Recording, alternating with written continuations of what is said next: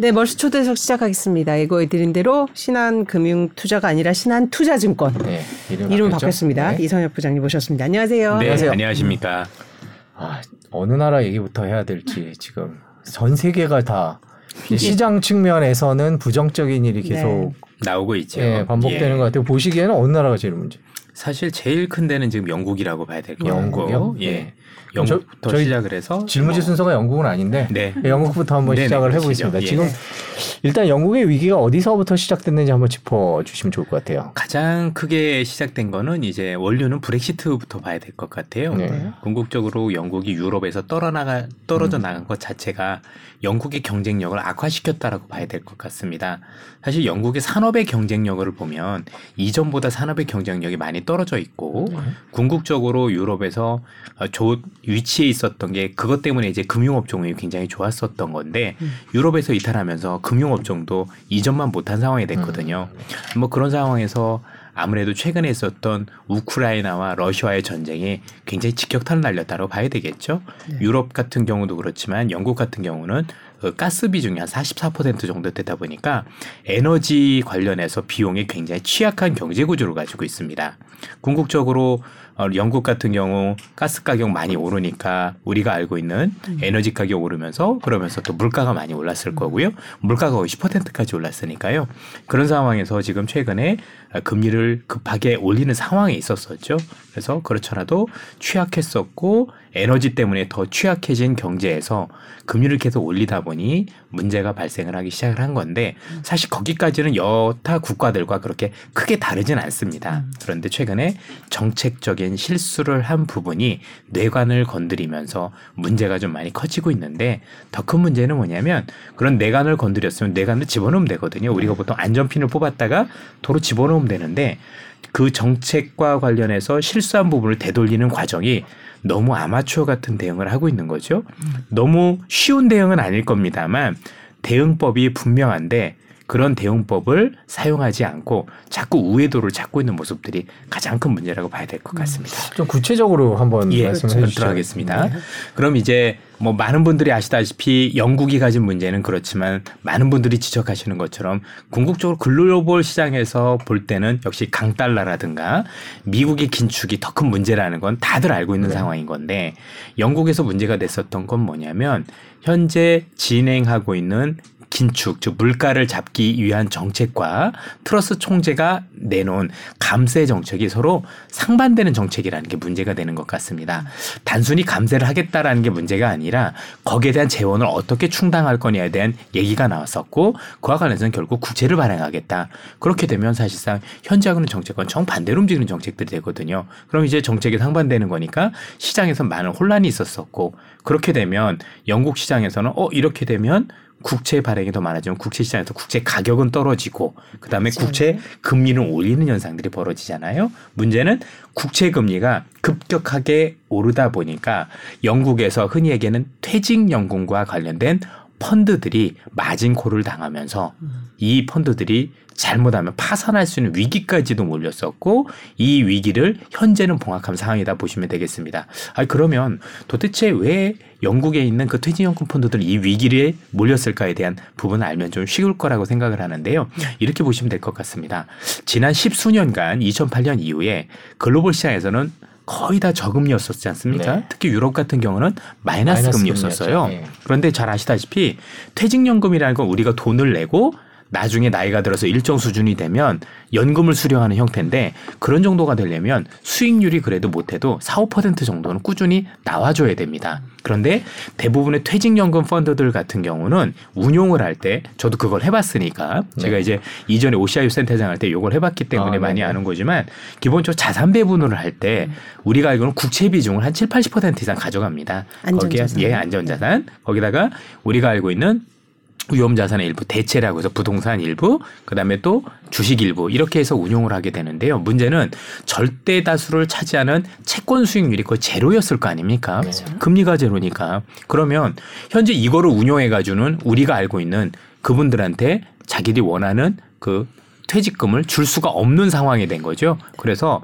국채를 산 거를 가지고 요걸 바탕으로 파생상품과 연계를 해서 레버리지를 일으킨 겁니다. 즉 예를 들어서 뭐 국채를 하나 가지고 있다라면 레버리지를 통해서 3개나 4개 산 효과를 냈겠죠.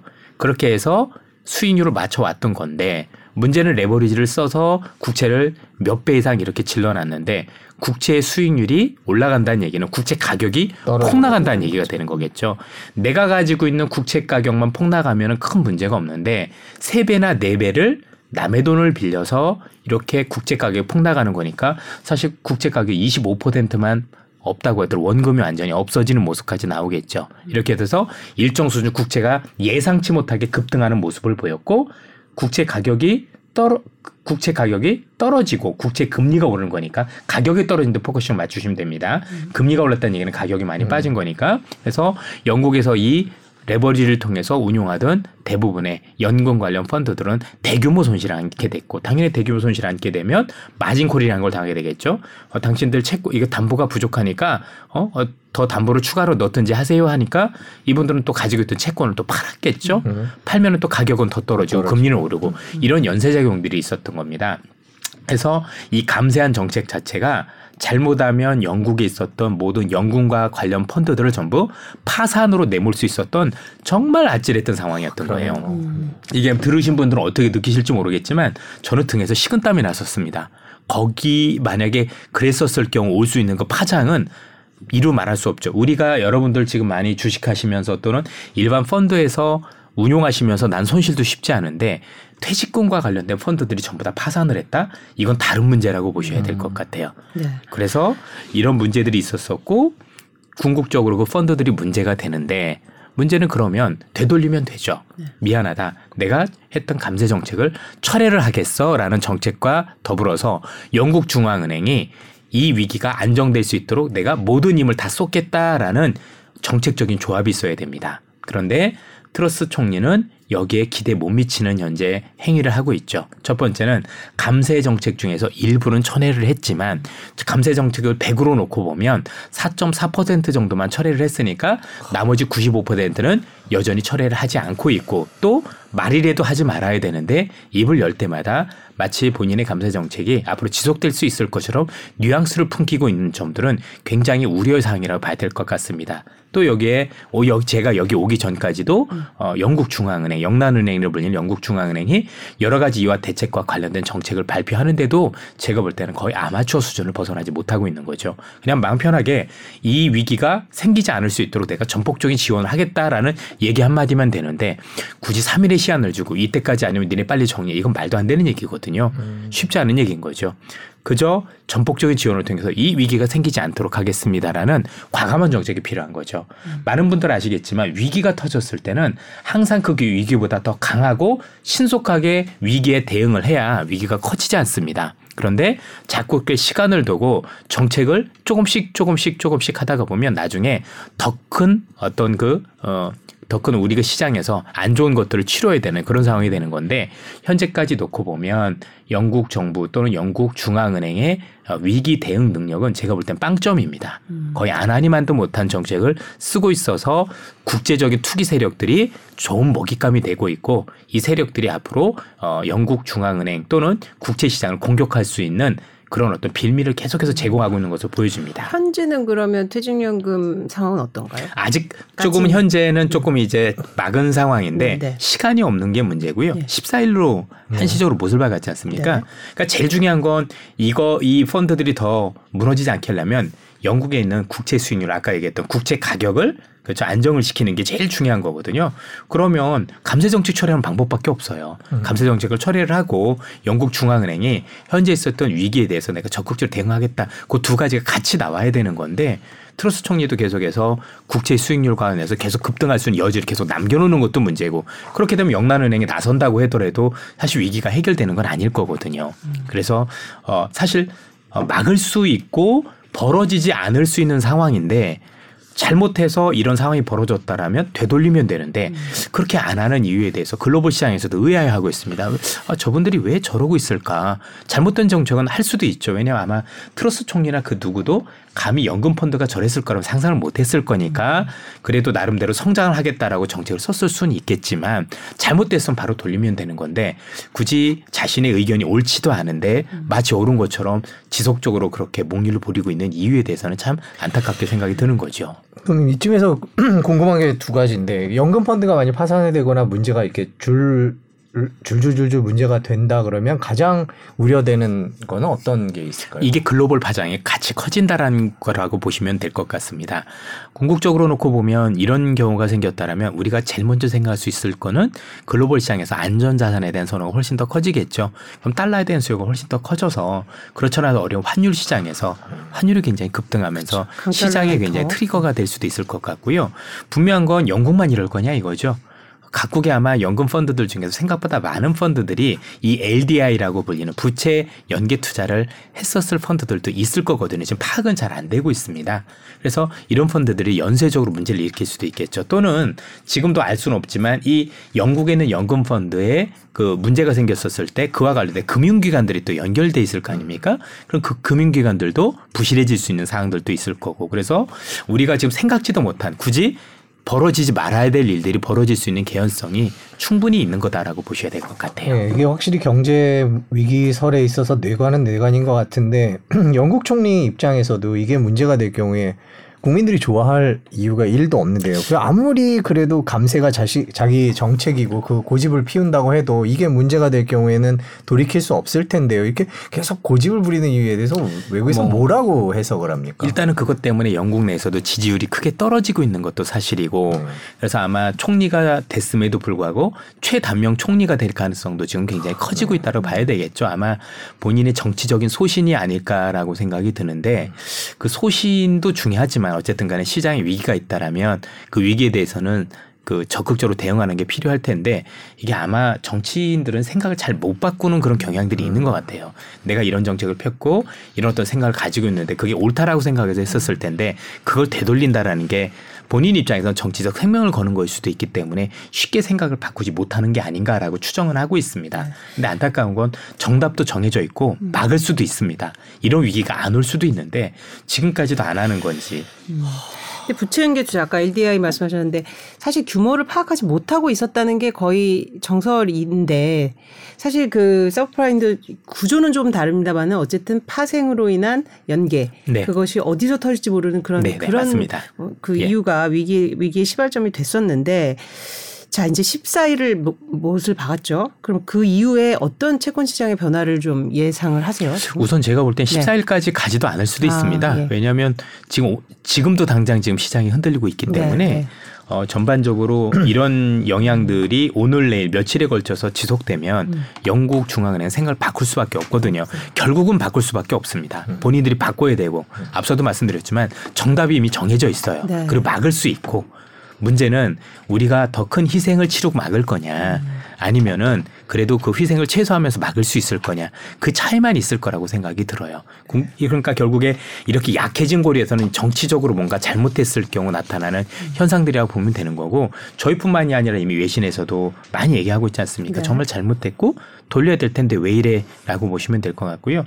금융시장에서는 지금 당장 볼 수 있는 현상들은 파운드화 가치가 폭락하는 것들 또 영국의 길트라고 부르는 국채금리가 치솟는 모습들 요거는 우리 시장에 또는 글로벌 금융시장에 굉장히 안 좋은 영향으로 다가갈 수 있다고 봐야 되겠죠. 계속 불안감을 증폭시킬 수 있는 영향이 될 거고 저는 결국에는 나중에 몰려서 영국이 총리도 영국 중앙은행도 생각을 바꿀 거라고 보여지지만 그 시기를 특정하기가 어렵죠. 빠른 시기라고는 보여지지만 자꾸 얻어터지고 이런다라는 게 너무나도 많은 손실을 보고 한다라는 게 좀 안타깝다라는 점입니다.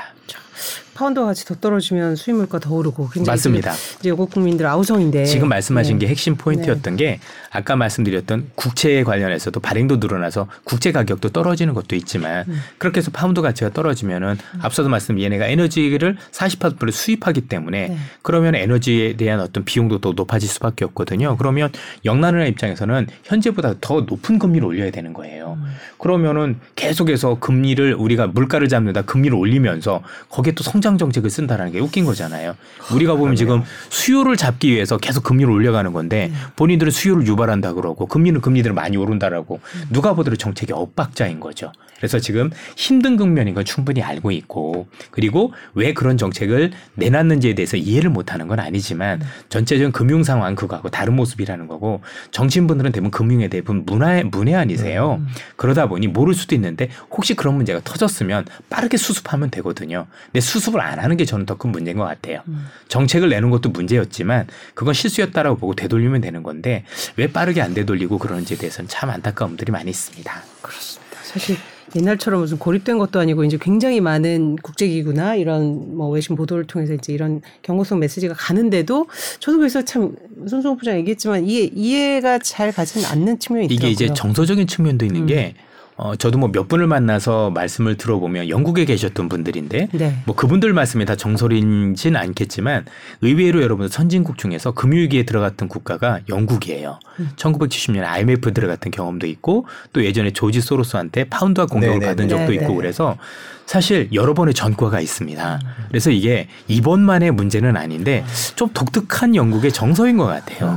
그래서 아 이게 물론 이제 안정적으로 운영하던 국가가 이랬었으면 모르는데 여러 차례 이런 것들을 보면 이게 참 생각보다 우리가 이해할 수 없는 그런 어떤 그 정서적인 부분을 많이 가지고 있구나라는 생각들도 많이 하는데 뭐 일부 분들은 이런 말씀들도 하십니다. 영국에는 수많은 정치인들 중에 굉장히 우수한 분들은 현실하고 굉장히 좀 동떨어진 정책들을 많이 쓰는 경우도 많고 생각도 그렇다라고 얘기를 하는데 영국에 아시다시피 중고등학교 때부터는 보면은 사립초고등학교라고 하는 그 학교서부터 이제 옥스퍼드 여기까지 해서 물론 대학교는 좀 다르지만 기숙사 생활을 많이 하다 보니까 굉장히 흔히 얘기하는 고관대자 집안들 애들끼리 자기들끼리 모여가지고 자기들만의 세계에 빠져있다 보니 현실하고 많이 괴리가 돼 있다라는 얘기들도 하시는 분도 계세요. 이게 정설인지 아닌지 모르겠으나.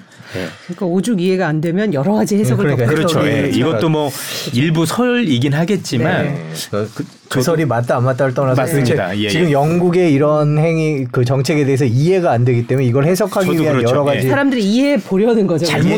정책을 잘못 낸 것까지는 충분히 이해가 됐어요. 왜냐하면 총리 입장에서 그럴 수도 있을 수도 있는 거니까. 근데 잘못된 거를 에 대한 파장이 뭔지 알 텐데 안 되돌리고 있다라는 것에 대해서 이제 시장에선 납득하기가 어려운 거죠.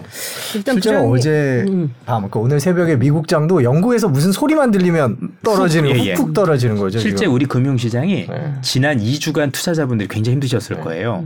아마 2주간 하락했던 종목들이 대부분 삼성전자는 크게 하락하지 않았지만 웬만한 개별 종목도 20% 하락했는데 이게 영국 때문이에요. 긴축 때문이 아니고 그런 걸 놓고 보면 이 파장이 생각보다 적지 않았던 거죠. 이미 시장에서. 자, 영국 얘기를 부장님이 이제 시작부터 이제 촉발이 된 과정 그리고 이제 앞으로 생길 수 있는 문제까지 쭉 짚어주셨습니다. 유럽 얘기를 계속 해야 되겠죠. 영국 온 김에. 이게 너무 위기 얘기만 하긴 그런데 저희가 이 유럽 대륙에 대해서 이렇게까지 관심을 가져본 적이 많지 않았던 것 같습니다. 물론 이제 2월에 러시아의 우크라이나 침공 이후에 관심이 몰리기는 했는데요. 그 이후에 계속 그런 것 같습니다. 지금 전쟁 얘기를 잠깐 해야 될 것 같아요. 약간 분위기가 격화되고 이제 저희 SBS 8시 뉴스에서도 이제 그 뉴스들이 계속 나오는데 기침 편하게 하세요. 괜찮습니다. 근데 어떻게 보세요? 러시아 전황. 사실 러시아 전황과 관련해서는 저도 여러 차례 전망을 했지만 그 전망들이 대부분 빗나갔고 그리고 많은 분들 전문가들 얘기도 계속해서 빗나가고 있는 게 앞으로도 어떻게 될지 알 수 없다는 얘기가 되겠죠. 왜냐하면 이제 전황과 관련해서 우리가 알고 있는 데이터들이 정말 맞나 싶을 정도로 의심들이 많았습니다. 예컨대 전쟁이 일어난 것부터 대부분 일어나지 않으신다라고 말씀을 하셨는데 일어난 것부터 시작을 해서 우크라이나가 일주일이면 항복을 할 거다라고 생각했는데 길어진 것도 그랬었고 그 다음에 그래서 우크라이나가 또 되게 잘 싸우는 줄 알았는데 포격전을 벌이면서 다시 러시아로 전세가 역전된 것도 의외였었고 또 그 이후에 다시 우크라이나가 다시 그 하이마스라는 무기라든가 여러 가지 무기를 지원받으면서 다시 또 전세가 또 역전된 것도 의외였었고 또 그러면서 이제는 아예 미사일전으로 가고 있는 그래서 지금 모습만 놓고 보면 누가 이긴다 아니면 진다의 개념은 아닌 것 같고요. 자꾸 확산이 되고 있다라는 개념으로 봐야 되겠죠. 처음에는 국지전 형식으로 이렇게 가고 있다가 이제는 서로 미사일을 주고받는 정도까지 되는 거니까 이제는 전후방이 없어진 싸움이 된 거다라고 보시면 될 것 같고, 이러다 보니까 이 파장이 어디까지 갈 것이냐에 대해서는 굉장히 조금 얘기하기가 좀 어려운 그런 상황이 아닌가 이런 생각이 좀 많이 들고, 많이 그만큼 커졌다는 얘기는 우크라이나가 잘 싸운 것도 있겠지만 그만큼 러시아가 많이 몰렸다는 얘기도 될 것 같고, 둘 다 물러설 수 있는 입장들이 아닙니다. 푸틴은 정치적인 생명을 걸고 있을 거고 우크라이나는 자기 영토잖아요.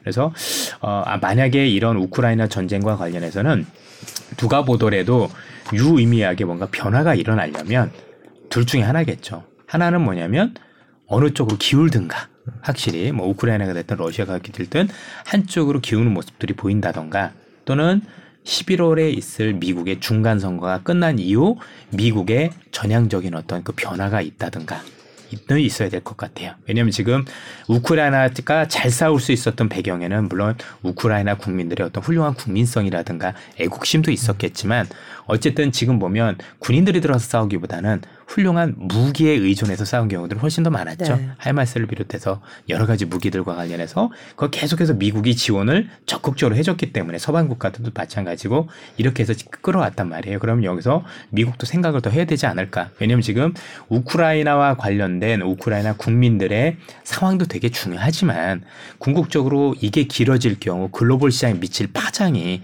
이젠 임계치까지 왔거든요. 영국도 마찬가지인 거고, 결국 영국도 에너지 가격이 오르지 않았다면 이 정도 위까지 오지 않았었을 텐데 이것도 그 영향에 있다라고 봐야 될 거기 때문에, 사실 글로벌 위기까지 방치하면서까지 우크라이나를 이렇게 도와줘야 될 건에 대해서는 많은 의구심들이 있어요. 그러니까 도와주지 말자가 아니라 하려면 제대로 하든가 아니면 어느 선에서 해야 된다든가 이런 거죠.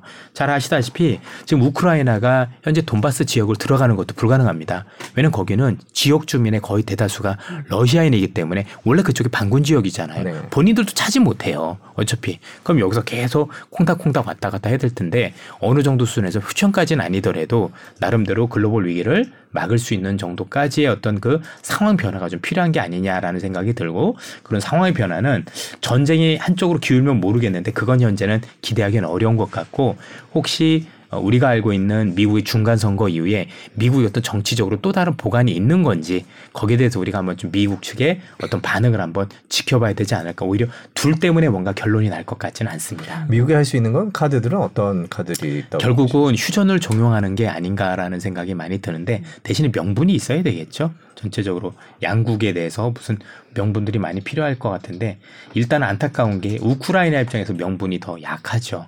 내 국가인데 뺏기고 나서 그렇죠. 나가라면 쉽지 않을 거라고 생각을 하고 있는데, 근데 이제 뭐 우리가 알고 있는 러시아도 너무 강경하잖아요. 미사일까지 공격을 했다라면 우리가 알고 있는 푸틴이라는 사람이 무서운 게 무슨 짓을 할지 모른다라는 그렇죠. 사람인 건데 지금 핵 얘기까지 나오고 있어서 과연 핵을 사용하게 하는 게 맞느냐에 대한 얘기들도 많이 있을 거니까, 어떤 거기에 대해서는 미국 측도 뭐 딱 정답은 내놓진 않더라도 하여튼 중간 선거 이후에는 이제 선거하고 관련이 없으니까 나름대로 뭔가 이제 제대로 된 얘기를 하지 않을까라는 생각이 듭니다. 중요한 건 분명히 지금 이게 선거하고 연관이 있어서 질질 끄는 영향도 분명히 있는 건 사실입니다. 그럼 선거 이후의 국면, 그러니까 뭐 이제 상황이 어떻게 될지, 바이든의 재선 선거 그 부분에 대한 전망도 이런 아이비들은 많이 하는데 네. 그게 쉬운 것 같지는 않아요. 네, 네, 네. 왜냐면 바이든이 어떤 생각을 가진지 잘 모르는 부분도 있을 거고요. 분명한 건 이제 만약에 선거에서 바이든이 지면 유가는 좀 더 빠지겠죠. 왜냐면 이제 공화당 쪽에서는 아무래도 유전과 관련해서 좀 더 개발하자는 쪽이기 때문에 네. 미국 내에서 원유나 가스에 대한 생산이 늘어날 수 있다는 점 때문에 우리가 알고 있는 에너지 가격을 낮출 수 있는 효과가 있을 거라고 보여지고, 그거는 아무래도 러시아한테 조금 불리하게 돌아가지 않을까요? 아무래도 에너지 가격이 내려간다라는 거는 그만큼 러시아가 싸울 수 있는 재원들이 부족해진다는 얘기가 되는 거니까, 물론 장기적인 관점이기 때문에 단기적으로 얘기드리기는 어려운 것 같습니다. 어쨌든 이 우크라이나 전쟁과 관련해서는 저희들이 판단할 수 있는 범위는 많이 벗어난 네. 것 같고요. 뭐 저는 그래서 뭐 다른 건 모르겠지만 어느 한쪽이 기울거나, 또는 앞서 말씀드린 것처럼 혹시 미국이 중간 선거 이후에 뭔가 시장의 이와 전쟁과 관련해서 뭔가 큰 그림을 끝내든 아니면 휴전을 하든 아니면 어떻게 끌고 가든 하지 않겠느냐라고 보여집니다. 네, 경제 얘기를 저희가 우크라이나 전쟁을 네. 통해서 경제적인 시각으로 보고 있는데요. 오늘 속보가 있었습니다. 폴란드 송유관 운영 기업이 드주르바 송유관에서 원유 유출이 감지됐다 이렇게 밝혔습니다. 뭐 러시아가 중단하기도 하고요. 이런 문제들이 계속 생기면서 아까 제가 영국 얘기도 했지만 유럽의 에너지 위기가 이제 점점 날은 추워지는데 에너지 위기가 커지는 거 아니냐라고 라는 분석들이 나오고 있는데 오늘 기사는 어떻게 보셨어요? 실제로 그럴 수밖에 없는 게 러시아 입장에서도 지금 이러고 있지만 사실 겨울로 갈수록 더 힘들어지는 건 유럽 대륙인 건 분명하거든요. 가스를 끊거나 완전히 극단적으로 했었을 때 물론 이제 일부 우리가 이런 가스 그 저장고에 이제 채웠다라고는 하지만 그럼에도 불구하고 여전히 부족한 국가들도 많고 또 그것과 관련해서 만약에 실제로 끊게 된다면 에너지 가격이 또 급등할 수도 있는 거잖아요. 그럼 물가라든가 긴축과 관련해서 굉장히 어려운 상황이 되는 거죠. 이게 아시겠지만 단순히 에너지 문제로 끝나는 게 아니라 유럽은 좀 다릅니다. 미국은 경제가 좋으니까 금리를 올려도 버틸 수 있는 힘이 있지만 유럽은 최근에 마이너스 금리였잖아요. 그만큼 경기가 취약해요. 우리로 얘기하면 중환자실에 누워있는 환자였어요. 근데 금리를 올리고 있는 거죠. 약을 뺏는 거고 우리로 얘기하면 중환자실에 있는 사람이 환자인데 지금 때리고 있는 거잖아요. 계속해서. 이게 한두 번 올릴 때는 때릴 때는 살 수 있지만 세게 때리면 사실 사망할 수밖에 없는 거죠. 그럼 지금 유럽은 딜레마에 빠질 수밖에 없습니다. 경기가 너무 심각하게 안 좋은데 과연 미국을 따라서 금리를 올려야 되느냐라는 딜레마에 빠지기 시작을 하거든요. 그래서 둘 중에 하나를 선택해야 되는 기로에 서 있는 거죠. 하나는 미국이 금리를 크게 올릴 때 올리지 않는다라면 올리지 않는 외화 유출 가능성이 높은 거죠. 이건 우리가 흔히 얘기하는 외환 위기 가능성이 높은 거고 또 반대로 그럼 미국이 올리는데 따라 올린다. 무리하게 따라 올리면 금융 위기로 갈 수 있는 거죠. 완전히. 그래서 둘 중에 하나를 선택해야 되는 기로에 놓인 게 유럽에 있는 국가들 특히 영국의 입장이다라고 봐야 될 것 같아요. 왜냐하면 유럽은 조금 다른 모습을 쓰는 게 유럽 아무래도 EU라는 게 있고 20이라는 게 있기 때문에 뭐 외환위기 가능성이나 이런 건 낮다라고 보여지지만 어쨌든 간에 전체적으로 놓고 보면 경제에 미치는 주름살은 훨씬 더 파급 효과가 클 수 있는 거고 이렇게 해서 유럽 경제가 어려워지면 유럽이 나중에 일어날 때도 생각보다 많은 시간이 소요될 수도 있습니다. 문제는 뭐냐면 유럽 경기가 생각보다 어려워지면 이 파급 효과가 어디로 미치냐면 중국으로 미쳐요. 그래서 이 중국이 더 경기가 더 어려워지고 그러면서 한국에도 영향을 미칠 수 있기 때문에 유럽 경기도 여기서 더 어려워지게 만드는 걸 방치하면 안 된다라고 보여지고 그걸 알고 있는 글로벌 시장에서 과연 우크라이나 전쟁과 관련해서 현재 이 상태로 계속 끌고 가게 놔둘 거냐에 대한 딜레마에 많이 빠질 것 같아요. 이제는 우크라이나 국민들도 중요하고 다 중요하지만 평화도 중요하지만 일단 내가 먼저 죽게 생긴 거지 않습니까? 그 임계치 조금씩 다가오고 있어요. 처음에는 평화도 얘기하고 인권도 얘기할 수 있지만 내가 죽기 일보 직전일 때는 그런 것들보다 나도 살아야지라는 얘기가 나올 수 있는 시점까지 왔거든요. 이 시점까지 왔었을 때 유럽이나 또 미국이 우크라이나 전쟁 관련해서 어떤 태도를 보일 것인지에 대한 고민들이 좀 나오는 시기가 점점 가까워 있다고 보여지고 그건 11월 정도라고 보고 있습니다. 11월이요? 예. 아직 본격적인 겨울이 아니니까. 그렇죠. 네.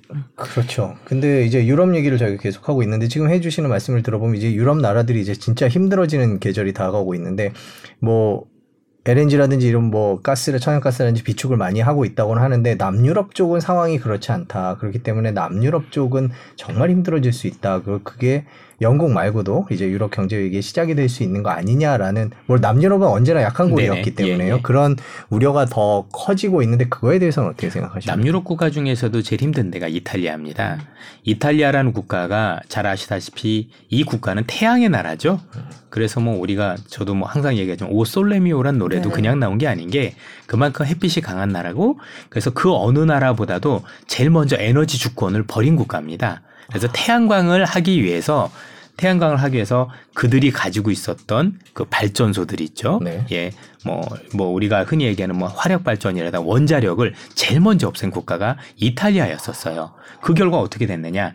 에너지 자급이 안 돼서 지금 절반은 50% 가까이는 러시아에서 가스를 수입해서 충당을 하고 있고 나머지는 스위스하고 프랑스에서 원자력으로서 에너지를 가져다 쓰고 있습니다. 그만큼 에너지 자립이 없어졌으니까 절반에 달하는 어떤 에너지를 수입하고 있는 국가, 러시아로 수입하는 국가가 전체적으로 이탈리아니까 이탈리아 같은 경우가 제일 먼저 이탈할 가능성이 높겠죠. 그래서 이번에 이탈리아 선거에서 이탈리아 형제들이라는 사람들이 된 이유도 이 친구들은 러시아하고 되게 가까워요. 그래서 이제 유럽에서는 이제 균열이 생기는 거죠. 야, 이제 우리는 우크라이나 못 돕겠어. 내가 좀 죽게 생겼는데 나는 가스를 계속 받을래라는 국가들이 하나씩 조금씩 늘고 나가고 있는 거라 이런 균열이 생기면 향후에 우크라이나 지원이 어려워질 수도 있는 겁니다. 그리고 이 국가들은 제일 먼저 살기 위해서 러시아한테 손벌릴 가능성이 높습니다. 그렇게 되면 제재가 또 굉장히 무력화되는 이런 악순환이 벌어질 수 있는 거죠. 참 올 겨울에 여러 가지 변수들이 기다리고 있는 것 같군요. 그 유럽 얘기는 스위스 얘기 하나만 더. 예. 네. 크레딧 스위스 그 위기설 이렇고 스위스 금융 위기설이 나오는데 그거에 대해서는 어떻게 보세요? 사실 조금 증폭된 영향이 있다라고 생각을 하고 크레딧 스위스 같은 경우가 많이 부실해진 가장 큰 원인 중에 하나는 그 기업 자체적으로 투자를 잘못했기 때문입니다. 그러니까 보통 위기가 있었을 때 우리가 봐야 되는 건 여러 가지가 있겠죠. 그 중에 하나가 뭐냐면 전체적인 위기가 있는데 그 위기와 관련해서 이 기업이 제일 취약했을 가능성이 첫 번째고, 두 번째는 이 기업이 우리가 모르는 장부에 어떤 부실이 있을 경우고, 세 번째는 잘 아시다시피 뭔가 되게 연결돼 있을 이럴 경우인데 이 기업은 각각의 사안에 대해서 투자 실패를 한 케이스입니다. 우리가 잘 아는 아케고스 그런 사태에서 수조원의 손실도 있었었다라 버리고 또 그린실인가 또 그 핀테크 기업 거기서도 또 제가 알기로 어마어마한 수십조 단위였던 거 했던 그런 손실을 입었었고요. 모잠비크에서도 사고도 났고 그래서 여러 가지 그 기업 스스로 투자를 실패를 해서 난 손실이기 때문에 우리를 놓고 보면 글로벌 금융 위기라든가 또는 어떤 그 확산에 대한 이런 개연성보다는 이전의 도이치 사태처럼 개별 기업의 어떤 부실 정도로 보시는 게 현재는 맞다라고 생각을 하고, 그런 측면에서 놓고 보면 물론 나중에 너무 경제가 어려워지고 그럼 모르겠지만 그거를 이전의 리만과 같이 생각하는 거는 제가 볼 때는 아직까지는 아니지 않겠느냐라고 생각을 하고 있어요. 네. 지금 경제상이 워낙 안 좋으니까 그냥 깜짝깜짝 놀라는 거죠. 깜짝깜짝 놀라는 마음이 있지 않나 라는 생각이 듭니다. 유럽을 이제 짚어봤고요. 사실 미국 얘기를 좀 드리고 싶은 게, 사실 이 지금 상황에서 미국도 물론 일부 이제 기업의 주가의 조정은 있고 내수가 조금은 부진해졌다고 하지만 미국은 굉장히 소위 잘 나가잖아요. 네. 그래서 저는 오늘 옐런 장관의 발언을 보면서 참 얄밉다 이런 생각도 했거든요. 저희가 옐런 장관의 그 발언을 가져와 준비를 했는데 볼까요? 네. 예. 그러니까 요즘은 그렇죠. 미국은 잘하고 있다. 그리고 미국의 달러 강세를 보이는 거는 다른 나라가 미국과 어떤 다른 나라 간의 통화 긴축의 속도가 다른 데 따른 자연스러운 결과다. 이런 표현을 했죠. 이 제목만 보면 너무 전 세계적인 그 경제적인 불확실성 가운데서도 우린 잘하고 있어. 약간 이런 식의 얘기여서 잘하고 있도 좋지만 사실 이제 또 달러의 가치가 미국의 이익이 된다. 이런 이제 노골적인 발언도 하고. 네, 다 거짓말이죠. 네, 사실 사실 훌륭하신 분이셨고 어른이시기 때문에 그렇지만 사실 그것만 아니면 좀 때리고 싶죠 한데. 네, 지금 굉장히 비슷한 반응들이 많습니다. 네. 왜냐하면 궁극적으로 지금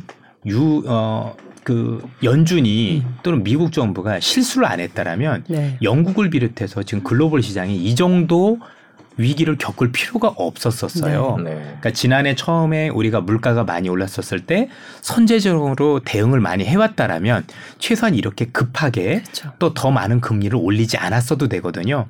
그 얘기는 물론 이제 달러 강세가 일정 부분 진행은 됐겠죠. 미국 경제가 더 좋았을 거고 그 부분에 대해서는 해야지만 이 정도 격차는 아니었을 거라는 거죠. 그래서 지금 어떻게 보면 우리는 미국 경제가 더 좋아서 그런 부분도 있겠지만 미국 중앙은행 실수한 이 정책적 실수의 부작용을 사실 극단적으로 겪고 있다라고 봐야 될 것 같아요. 결국 늦은 대응만큼 훨씬 더 많은 금리를 올려야 되고 더 빠르게 올려야 되는 이 부작용을, 그렇잖아도 경제가 어려운 유럽과 또 영국이라든가 또 우리나라도 마찬가지고 주변국들이 겪고 있다는 점을 놓고 볼 때 저는 저희에게 결코 동의할 수도 없고 동의하고 싶지도 않고 앞서도 말씀드린 어른만 아니면 한 대 때리고 싶은 그런 어떤 심정이다라고 보시면 돼요. 제가 그렇게 어디서 못된 사람은 아닌데 이건 정말 얄밉다 정도로 생각이 좀 많이 들고요. 조금 이제 제가 버릇없이 그렇다면 좀 이해를 해 주시기 많이 바라고 말씀은 저렇게 하지만 본인들도 그렇게 마음은 편하진 않으세요. 왜냐하면 만약에 이런 상황에서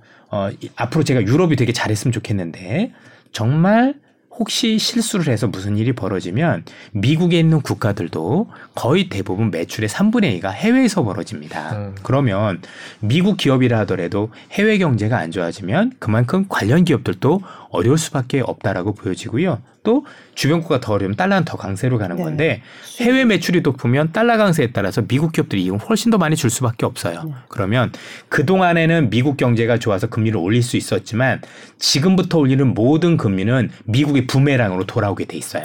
이제부터는 미국만 좋은 게 아니라 미국도 같이 안 좋아지는 금리 인상입니다. 7월부터 하는 금리는 그동안은 미국은 괜찮았죠. 네. 미국 외지역이 힘들었다면 이제는 모든 것들이 미국도 같이 안 좋아지는 금리 인상이다. 그렇게 보면 과연 저 말씀을 그 뒤에도 하실 수 있는 건지 저는 잘 모르겠습니다. 어쨌든 우리가 봐왔던 건 그동안 올해 내내 미국 정부와 또는 미국 중앙은행의 현재 물가를 잡는 대응은 누가 뭐라고 해도 실패작이었다는 걸 알고 있는 거고 안타까움들이 되게 많았죠. 네, 근데 스스로 잘못을 인정하기 참 힘든 것 같은데 바이든 대통령 기사를 하나 보겠습니다. 어떤 바이든 대통령이 뭐 경기 침체가 올 것 같지는 않다, 올 거라고 생각하지는 않는다 이런 식으로 얘기했고 뭐 되게 긍정적인 것 같아요. 자신이 하고 있는 정책에 대해서 잘못했다고 말하는 정치인은 많지 않아 네. 보이지만 미국 경제에 대해서 저렇게 얘기를 했는데 그 의견에는 어떻게 생각하세요? 선거용이 확실하고 네, 역시 네. 또 어른이기 때문에 뭐하지만 더 때려주고 기사를 예. 준비를 두 개를 했는데 생긴 거 보면 더 얄밉습니다. 네. 굉장히 왜냐하면 이미 이 정도 주가 하락이면 경기 침체를 반영을 하고 있습니다. 다만 경기 침체가 얕은 거냐 깊은 거냐 그 차이만 있는 것 같아요. 아니 연준 스스로도 물가를 잡기 위해서는 일정 수준의 경기 침체를 용인할 수밖에 없다라고 얘기를 해놓고 아니다라고 얘기를 하면 어쩌자는 건가요? 그렇죠? 저 얘기가 맞다라면 물가를 못 잡는다는 얘기가 될 거고 네. 그렇죠. 그리고 실제로 물가를 잡을 수 있다면 저 얘기가 틀린 얘기가 되기 때문에 두 개가 양립할 수 있는 얘기는 아닌 것 같습니다. 우리가 받아들일 수 있는 수준은 뭐냐면 궁극적으로 미국의 중앙은행이 어쨌든 뒤늦었지만 물가를 잘 통제한다라고 보고 그 통제하는 대가가 공제할 수는 없죠. 특히 뒤늦은 대응이었다라고 보면 그러면 우리가 일정 수준의 경기 침체는 사실 맞을 수밖에 없는 거 아니겠습니까? 다만 그게 경착륙까지는 아닐 가능성이 높다라는 데 대해서는 저도 동의를 하지만 그래도 얕지만 그래도 경기 침체가 온다라는 데 대해서는 저는 이미 저도 그렇게 생각을 하고 그렇게 생각 안 하는 사람은 저 두 분밖에 없는 것 같아요. 그 누구도 지금 경기 침체가 오지 않을 거라고 생각하는 분 아무도 없다라고 보시면 될 것 같습니다. 옐런 장관 발언 질문 몇 가지 더 드리면 이제 인플레이션이 너무 높다. 이건 인정을 했어요. 그런데 이걸 낮추는 것이 바이든 정부의 최우선 순위다. 그리고 건전한 고용 시장을 유지하면서도 이걸 잡을 수 있다. 결국은 긴축 계속한다고 그렇게 해석할 수밖에 없겠죠. 네. 그런데 그 얘기가 앞뒤가 안 맞는다라는 그렇죠. 거죠. 많은 경제학자분들이 얘기를 하는 게 물가를 잡기 위해서는 고용을 꺾어야 된다라고 얘기를 하는데 네. 고용을 유지하면서 한다라는 게 앞뒤가 안 맞는 얘기인 거잖아요. 그렇죠. 우리로 얘기하면 공부 하나도 안 할 건데 서울대 가고 싶어 뭐 이런 얘기하고도 같은 얘기 아니겠습니까? 그러니까 말도 안 되는 얘기를 하고 있는 거라고 보시면 되고 다만 아마 시장에 안심시켜서 그런 얘기를 한 것 같은데 깊은 정도의 경기 침체까지는 아닐 거라고 현재는 생각을 하고는 있고요. 뭐 그거는 나중에 또 한번 말씀을 드려야 될 부분이 있는 건데 깊은 수준의 경기 침체가 오려면 두 가지가 있어야 돼요. 하나는 이게 잘못돼서 글로벌 금융 위기를 갈 경우는 누가 뭐라고 해도 뭐 이제 침체가 문제가 아니라 위기는 거니까 그건 당연히 그럴 거고요. 또 하나는 이전 같으면 이번에 있었던 사례를 제외하고 나머지 사례에서는 이 정도 금리 인상에 이 정도 속도면 생각보다 깊은 침체가 오는 게 맞는데 이번에 다른 것들이 되게 많이 존재합니다. 통상적으로 경기 침체가 굉장히 깊어지는 경우는 어떤 경우냐면 그 직전에 있었던 경기가 대단히 과열됐었을 때 호황이어서 이 과열 때문에 대부분 뭘 하냐면 설비 투자를 과하게 합니다. 앞으로도 경제가 좋아질 것 같고 더 많은 물건이 팔릴 것 같으니까 각 기업들은 설비 투자를 정말 많이 늘리죠. 우리가 흔히 얘기하는 공급 과잉 상태에 이르게 되거든요. 그러면 통상적으로 과도한 경기 침체, 경착륙은 이 과도한 공급과 관련했던 이 제조업 설비를 구조 조정하는 과정에서 벌어집니다. 그래서 경기가 안 좋아지니까 제일 먼저 벌어지는 일은 재고를 먼저 처리를 해야 될 거고 재고 처리 가지고도 안 되는 거니까 있었던 설비 투자들을 구조 조정하고 일부 기업은 파산을 하겠죠.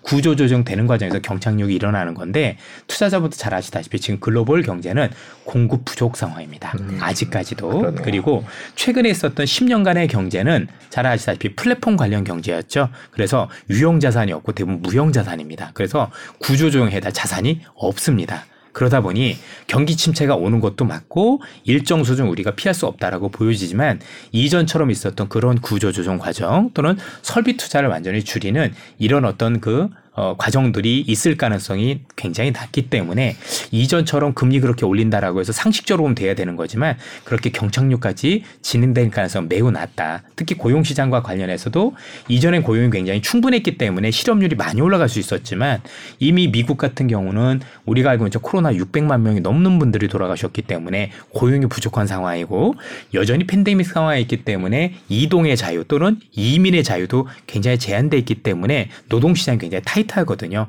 그래서 이전만큼 고용시장이 안 좋아지는 건 맞지만 생각만큼 몇 퍼센트까지 오르고 이러기는 쉽지 않은 구조라고 보셔야 될 것 같아요. 그렇게 본다라면 현 상황에서 경기 침체는 인정을 하더라도 그게 과도한 경착륙이라든가 아니면 심각한 경기 침체로 이어질 가능성은 금융위기 빼놓고는 제가 볼 때는 매우 낮은 거 아닌가라고 현재는 전망을 하고 있습니다. 네.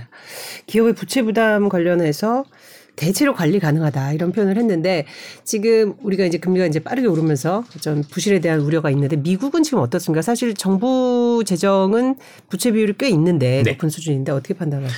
미국 같은 경우 지금 부채가 많은 데는 개인은 아닙니다. 네. 잘 아시다시피 가계와 우리가 국가, 그 다음에 이제 기업들, 이렇게 세 군데가 이제 부채 문제가 있다라고 보면 오히려 2008년 금융위기 이후에 개인들은 부채가 줄었습니다. 그래서 미국의 주택가격이 하락할 수는 있어도 이게 생각보다 큰 부실로 연결될 가능성은 아직은 낮다라고 보여지고 오히려 지금 부채 문제로 시달릴 수 있는 부분은 정부와 기업이라고 봐야 되겠죠.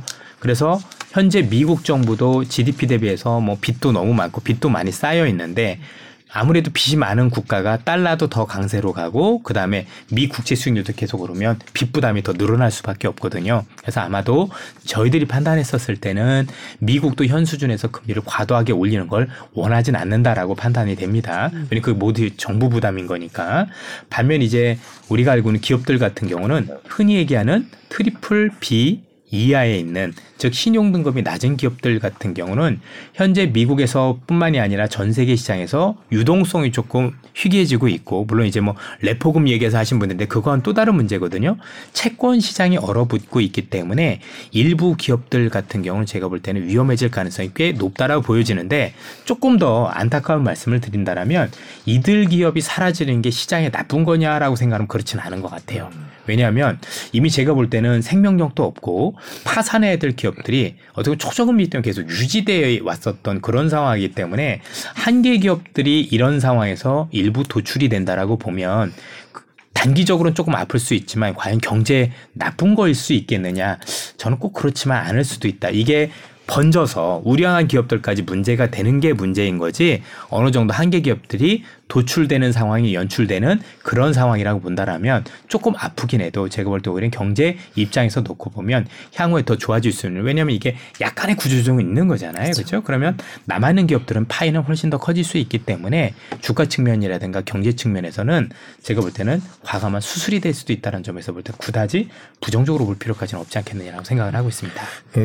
우리나라의 미국 시장에 투자하고 계신 분들이 많은데요. 네. 그러면은 지금 뭐 긍정적인 얘기도 있고 부정적인 얘기도 있고 고통이 수반돼야 하고 반면에 또 전 세계에서 가장 좋은 상황이기도 하고요. 뭐 전반적으로 시장 전망은 이렇게 두 가지 정보들이 막 쏟아지고 있는데 어떻게 봐야 될까요? 우선 이렇게 보셔야 될 것 같아요. 지금 글로벌 금융 위기에 대한 얘기가 갑자기 많이 나오기 시작했다는 거 보셨을 겁니다.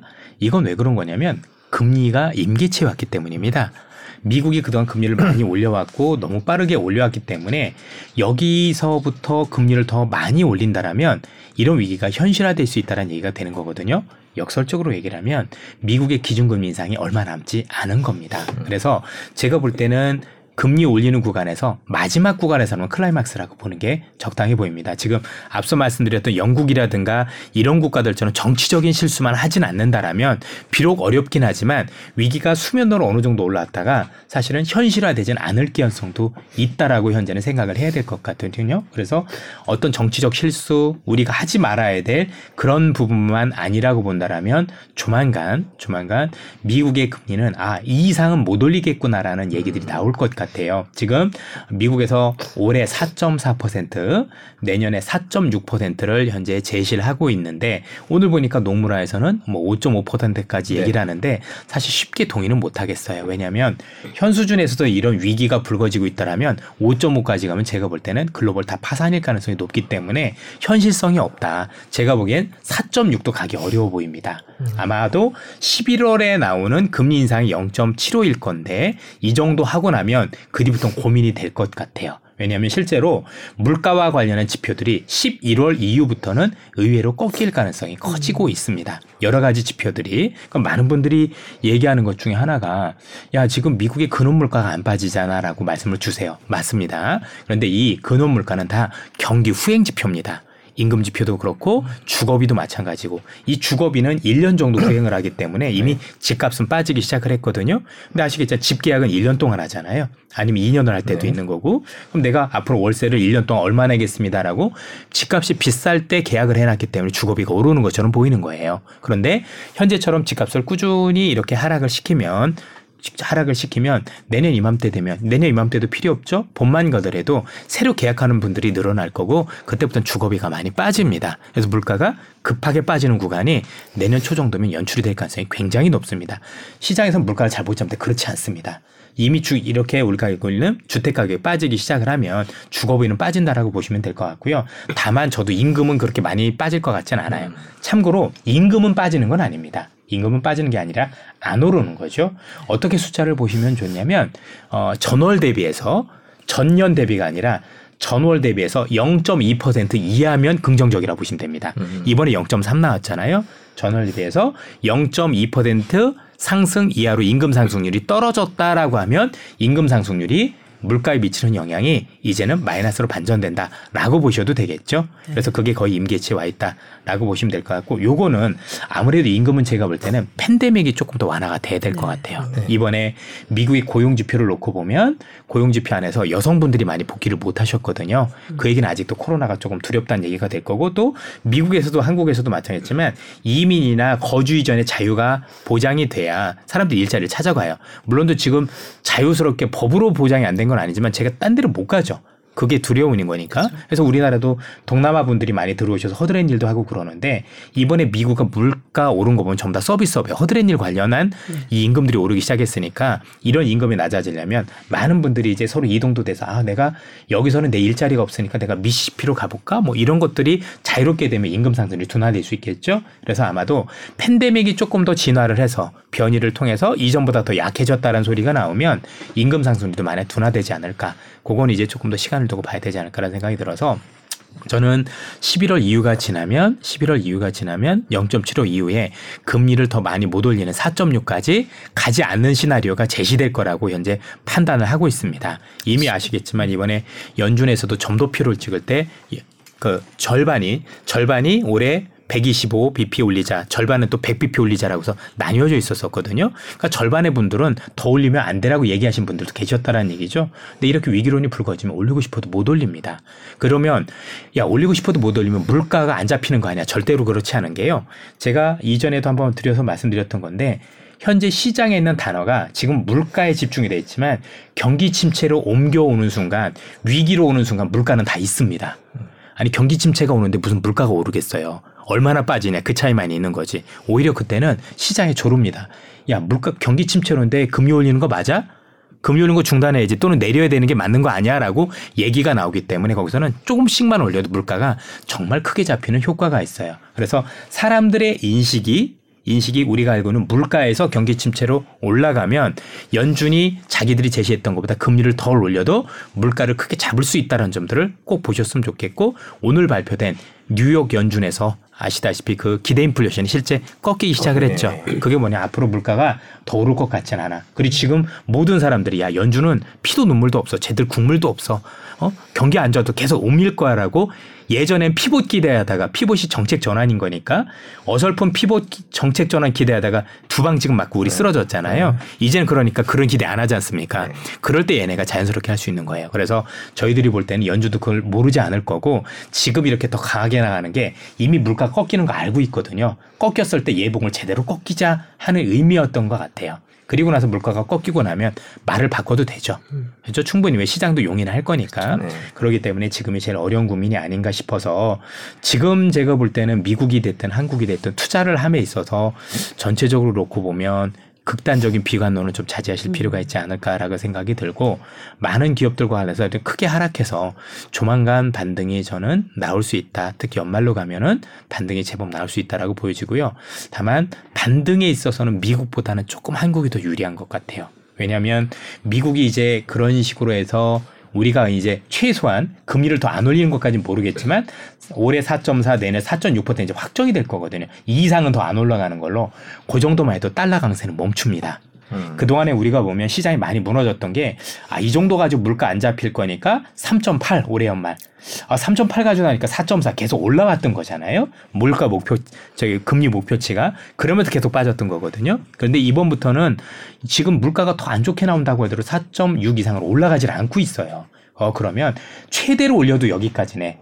또 때에 따라서는 이걸 못 올릴 수도 있겠나라면 달러 강세는 내려오거든요. 그러면 미국 외지역이 더 좋아집니다. 달러 강세가 멈추고 말 그대로 이제 원화 강세라든가 이렇게 되면 미국보다는 한국 시장이 조금 더 유리할 수 있는, 즉 미국에 투자하는 분 입장에서는 주가는 오를 수 있지만 환차 손은 입을 수 있는 걸 감안하라고 투자하실 필요가 있지 않을까, 이렇게 말씀을 드리고 싶습니다. 중요한 포인트. 그러니까 시장의 분위기가 바뀐다는 거, 그 방점이 어디에 찍힌다는 게 얼마나 이제 영향을 미치냐라는 설명이 인상이 깊은 게, 왜냐하면 진짜 기대의 인플레이션, 기대라는 부분이 이제 심리잖아요, 사실은. 네. 자, 미국 얘기하고 있는데 그러다 보니까 오늘은 짚어볼 수밖에 없는 반도체 얘기 좀 해보겠습니다. 네. 반도체 오늘 전해진 소식이 이제 반도체 생산 기업에 이제 장비 수출하는 거 중국에 금지하는 부분에 있어서 우리 기업을 유예했어요.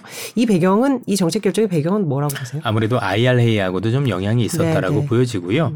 현재 그 삼성전자나 하이닉스가 중국에서 생산하는 반도체들 같은 경우는 이번에 규제와 관련된데 조금 비껴나 있습니다. 말 그대로 첨단 기술은 아니란 얘기겠죠. 범용 기술이기 때문에 거기에 대해서는 조금 유예를 했다라고 보시면 될 것 같습니다. 잘 아시다시피 미국이 이제 기준을 정했죠. 뭐 14나노 이하, 뭐는 128단 이하 이런 걸 했다는 얘기는 앞으로 중국이 AI를 활용을 할 때 또는 뭐 이런 것들과 관련해서 개발을 할 때 그거를 좀 원천적으로 막기 위한, 그래서 아시다시피 처음 했었던 게 GPU 수출을 막았었던 거잖아요. 네. 그쪽에 이제 초거대 그 우리가 알고 있는 AI, 그 인공지능 이걸 돌릴 수 있는, 또 이거를 개발시키는 거를 좀 막고자 하는 의도를 보여줬기 때문에 뭐 지금 중국에서 생산하는 건 그거하고는 조금 이제 무관하고 그 정도는 중국도 할 수 있다는 생각을 하기 때문에 거기에 대한 유예를 한 거라고 생각을 하고 있습니다. 특별히 한국에 대한 뭐 배려라든지 뭐 이런 부분이라고 보기는 뭐 배려라고 할 수도 있지만, 원래도 자기네들이 기준을 정했는데 어차피 중국에 들어가는 거 그 기준에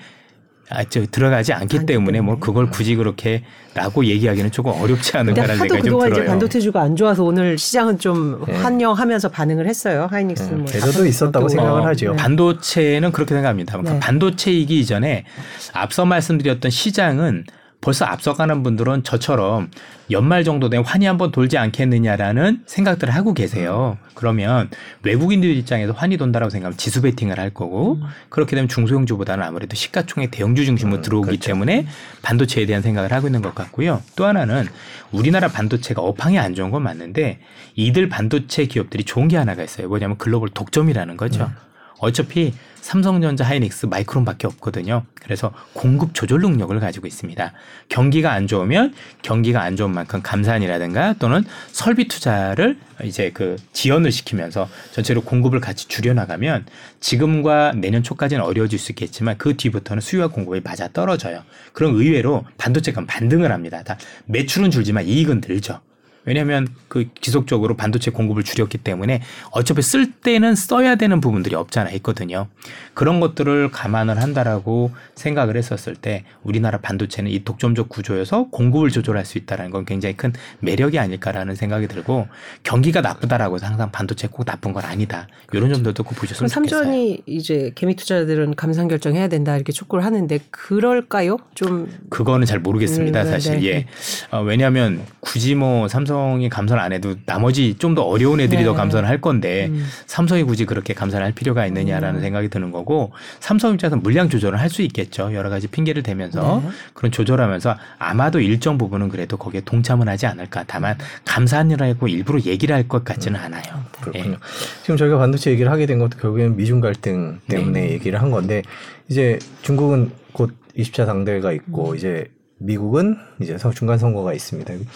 어떻게 미중 갈등이 항상 우리 사이에 껴있는 우리나라 입장에서는 참 힘들고 버거운 주제인 것 같은데 올해 연말을 어떻게 전망하세요? 사실 미중 갈등은 시간이 갈수록 더 강화가 될 것 같아요. 이 미중 갈등이 뭐 많은 이유 때문에 벌어지고 있는 것들 하지만 내년에 바이든이 추진하고 있는 정책 중에서 가장 중요한 정책 중에 하나가 리쇼어링입니다. 말 그대로 밖에 나갔던 기업들을 미국으로 회귀시키는 거죠. 네. 그런데 자본주의 시장 입장에서 놓고 보면 멀쩡한 기업이라면 미국에 들어갈 이유가 없죠. 저쪽에서 하면 뭐 중국이라든가 다른 국가들에서 생산을 하면 훨씬 더 효율적이고 값싸게 물건을 만들 수 있는데 굳이 비싼 비용을 들여가면서 미국으로 들어갈 이유가 없는 거죠. 거기다 설비 투자까지 해가면서 그런 유인이 없기 때문에 이걸 강제할 수 있는 힘이 필요합니다. 그게 안보 논리입니다. 안보는 모든 것들을 우선을 하고 그래서 안보 논리를 통해서 미중 갈등을 더 강화시켜야 중국에 있는 기업들이 여기 있으면 전쟁 날 것 같아. 나가자라는 생각을 갖게 될 거고 최근에 애플도 그래서 나오고 있는 거고요. 여러분들 잘 알고 계시는 워렌 버핏도 BYD에 대해서 이 지분을 빼고 있는 것도 그와 무관하지 않다라고 보셔야 될 것 같아요. 그래서 궁극적으로 지금 얼마 전에도 CIA에서 보면 시진핑 주석이 몇 년 뒤에 대만을 침공할 시나리오를 가지고 있다. 이 얘기가 뭐겠어요? 계속 전쟁을 조장하는 거잖아요. 계속해서. 실제 나든 안 나든. 그러면 기업들 입장에서는 5-6년 이상 얘기를 했다는 얘기는 시간을 준 거죠. 네. 야, 그 뒤에 전쟁이 났으니까 그 전에 빨리 나올래? 지금이라도 나올 수 있을 거래? 그런 게 아닌가 싶어서 저는 이걸 전략적으로 바이든이 더 이용할 거라고 보고 아마도 내년에 물가도 잡히고 다 좋은데 최소한 미중 간의 갈등은 지금보다 완화되는 수준이 아니라 더 갈등의 수위가 훨씬 더 높아질 가능성이 높다는 점에서 우리가 이에 따른 산업별 그 명암, 그 다음에 거기에 대한 미치는 영향에 대해서는 더 많은 고민을 해야 될 필요가 있다라고 생각이 됩니다. 그 미국은 중간 선거 이후에 어떻게 바뀔까요? 이제 중간 선거가 어떻게 되느냐에 따라서 많이 달라질 수 있느냐 없느냐 한 건데 예를 들어서 인플레이션 감축 법안 같은 경우는 여야가 같이 한 거죠. 그래서 이런 것들이 바뀔 가능성은 없어 보여요. 그러니까 미국이 정치적으로 저렇게 싸우고 있는 것 같아도 약간 부러운 건 뭐냐면 어차피 정책적으로 양당이 힘을 합쳐야 될 거는 희한하리만큼 힘을 잘 합친다라는 거죠. 맞아요. 그래서 지금 미국이 추진하고 있는 정책 중에서 양당이 합의한 게 뒤집힐 가능성은 없어 보입니다. 전체적으로. 다만 이제 야당의 힘이 지금 공화당의 힘이 혹시 이번 의회에서 뒤집혀서 많이 강해진다라면 에너지와 관련된 정책과 관련해서는 조금 민주당이 조금 밀리는 모습들이 좀 보일 수도 있겠죠. 아무래도 공화당 쪽은 기존에 했던 전통 에너지 산업과 관련해서 우호적인 입장이다 보니 그쪽과 관련해서 조금 더 이제 많이 개발하자 이런 주의가 됐었을 테니까 에너지 시장에 조금 그 변화에 대해서 약간 속도를 제한하는 그런 역할을 할 수 있다라고 판단하고 있습니다. 그럼 미중 갈등 얘기해서 중국은 당대 끝낸 뒤 경제 정책이나 방향이나 이런 것들이 좀 변화가 있을까요? 어떻게 그렇게 보세요? 기대를 하는데 네. 모르는 거 아니겠습니까? 네. 사실 올 초에도 중국에서 그 동계올림픽이 있었을 때 코로나 관련 정책을 그 뒤로 풀 거다라고 했는데 안 풀었지 않습니까? 네. 그래서 실제 정치적인 문제 때문에 그걸 풀 것 같지는 않습니다. 얼마 전에 우리 손 기자님 베이징 특파원이 있었던 송욱 기자님하고 저희 이제 귀국하셔서 같이 식사를 했어요. 여러 가지들을 하고 그랬었지만 기본적으로 그런다고 해서 제가 볼 땐 중국이 정책을 쉽게 바뀌진 않을 것 같다라고 생각을 하고 있고 왜냐하면 지금 중국이 이렇게 틀어막은 이유는 정말 시진핑의 3연임 등극 때문에만 한 거면 그렇게 되겠죠. 그런데 과연 그것 때문인 것만이라고 보기는 어렵지 않을까요? 왜냐하면 저희들이 아는 중국은 굳이 이렇게 안 해도 3연임이 제대로 되지 않습니까? 이미 정적들을 다 숙청을 했었던 게 잘 아시다시피 중국은 이전에 4대 정권 사건이 있었었죠. 링지화 사태라든가 링지화라고 옛날에 여러분들 후진타오의 석기였었던 그죠? 그다음에 우리가 알고 쉬차이 허우라 그래가지고 예전에 전 군사위원회 부주석 주석이 시진핑인 거니까 부주석이면 군사에 관해서는 주석 빼고는 2인자가 있었었고 그다음에 보시라이 사건 그렇죠? 저우융캉 사건 이런 것들을 통해서 정적들을 많이 제거를 해놨거든요. 그래서 실제 우리가 알고 시진핑의 요 정권 있는 거 뒤집힐 가능성은 매우 낮은 상황이라는 점을 감안하면 3연임이 확정된다라고 해서 갑자기 정권을 확 풀어줄 개연성은 낮아 보이고 그렇다라면 지금 중국이 취할 수 있는 이 정책에 대한 변화는 둘 중에 하나 아닐까요? 하나는 우리처럼 mRNA 관련된 백신을 맞는 경우, 파이저나 모더나 이 방식의 백신을 맞아서 중증으로 갈 위험이 낮아질 경우가 하나가 될 거고, 그거보다는 조금 더 현실적인 게 아까 미국하고도 전 일맥상통한다라고 보여지는데, 기본적으로 현 상황에서 이 우리가 는 코로나가 조금 더 한번 변이를 일으켜서 그 변이가 우리가는 오미크론보다도 더 낮아지는 거죠. 그래서 이 정도는 뭐 독감이고 감기 수준이란 바꿀 수 있겠죠.